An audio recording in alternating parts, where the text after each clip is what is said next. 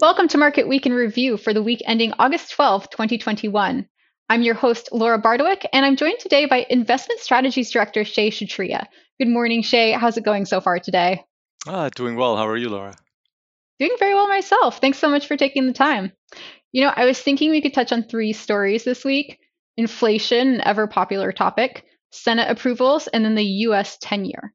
If that all sounds good to you, let's go ahead and get started with inflation, which remains very important right now. There's plenty of differing opinions out there in the market.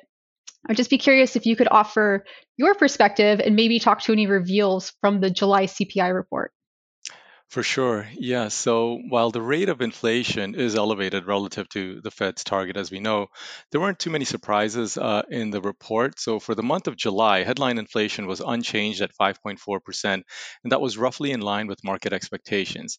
Now, energy prices were up over 23% and was a top contributor to the headline number. But when we strip out energy uh, along with food prices, uh, so therefore core inflation was more tame, up only 4.3% on a year over year basis. And that was actually a slight deceleration uh, from the 4.5% in June. Now, we know reopening categories have disproportionately boosted uh, inflation over the last four months. So, for example, five categories, uh, three of which are auto related, along with hotels uh, and airfares, um, which in total just represent 10% of the core CPI, have accounted for 80% of the inflation uh, over the last four months. Uh, what's encouraging is that uh, price pressures have lessened for all five of these categories in July, suggesting that transitory pricing pressures may be gradually easing. Now, something that Paul Eitelman has spoken of in the past as a watch point for us is wage growth, specifically the Atlanta Fed uh, wage growth tracker. And this indicator for the month of July on an unsmooth basis was the strongest since 2007. Now, one month doesn't make a trend, and we don't want to extrapolate too much uh, from this, but it's an upside risk to inflation that we are monitoring. Um, but for the time being, there wasn't anything uh, in the July CPI print itself that would drastically change our outlook uh, for the Fed.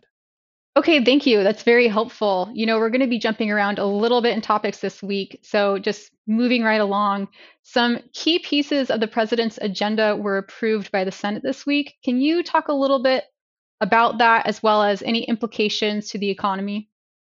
For sure, yeah. So, two pieces, as you noted, um, made headlines this week. The first uh, is the bipartisan infrastructure bill. So, both Senate Democrats and Republicans were able to come to terms on a roughly $1 trillion uh, infrastructure bill, which is inclusive of 550 billion of new infrastructure spending.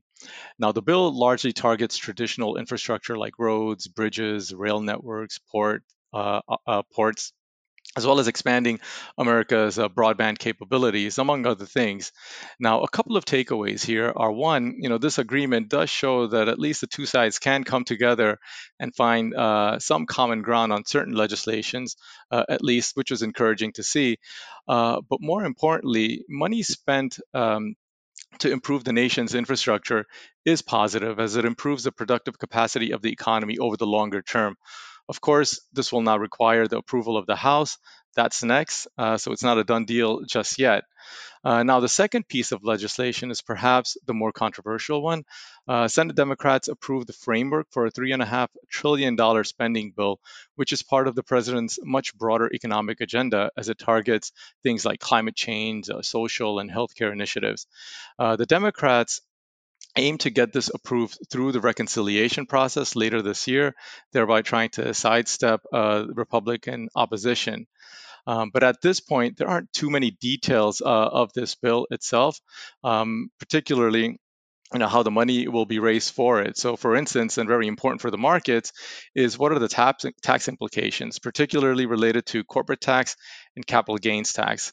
Clearly, there is a sense of urgency for the Democrats as they do have a slim majority uh, in both cha- chambers and potential opposition from moderate Democrats themselves. So this story is still evolving and, and, and one that we're keeping an eye on. Um, but the key takeaways um, is that, you know, in a sense, nothing is final just yet on either front, um, but progress is being made, and we'll just kind of have to stay tuned for a bit longer. Okay, perfect. Thank you. Again, hopping around a bit, let's go ahead and move on to the US 10 year, which has started to recover from recent lows. Can you talk a little bit to that and then tie in the coincident changes in performance for growth and value? Yeah, so interesting uh, action in the bond markets uh, over the last couple couple of weeks, particularly with uh, bond yield. So if you recall, the 10-year yield in the U.S. was around 1.6% uh, at the time of the June FOMC meeting, and the hawkish surprise then caused yields to steadily decline, uh, bottoming last week at around 1.1%. Now that drop in yield, coupled with concerns around the growth outlook, also contributed to growth stocks outperforming value over this time period.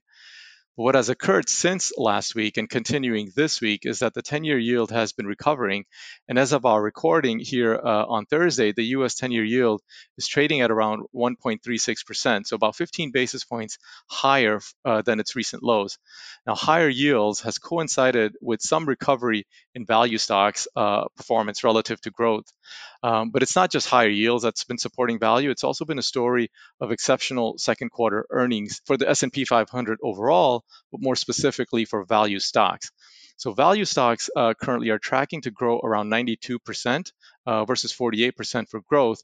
And moreover, positive surprise has also been much uh, larger for the for value stocks, and that's relative to both growth as well as relative to the broad market so, you know, with all that said, when we look ahead, we believe that the global reopening should continue, perhaps with a few bumps along the way, but it's uh, a, a recovery nonetheless, and that favors favors cyclical companies, which also leads us to a preference for value stocks. Perfect. Well, that's all the time we have for today. Shay, thank you so much for the insights, and thank you all for joining us as well. We'll see you next time and hope you have a great week in the meantime.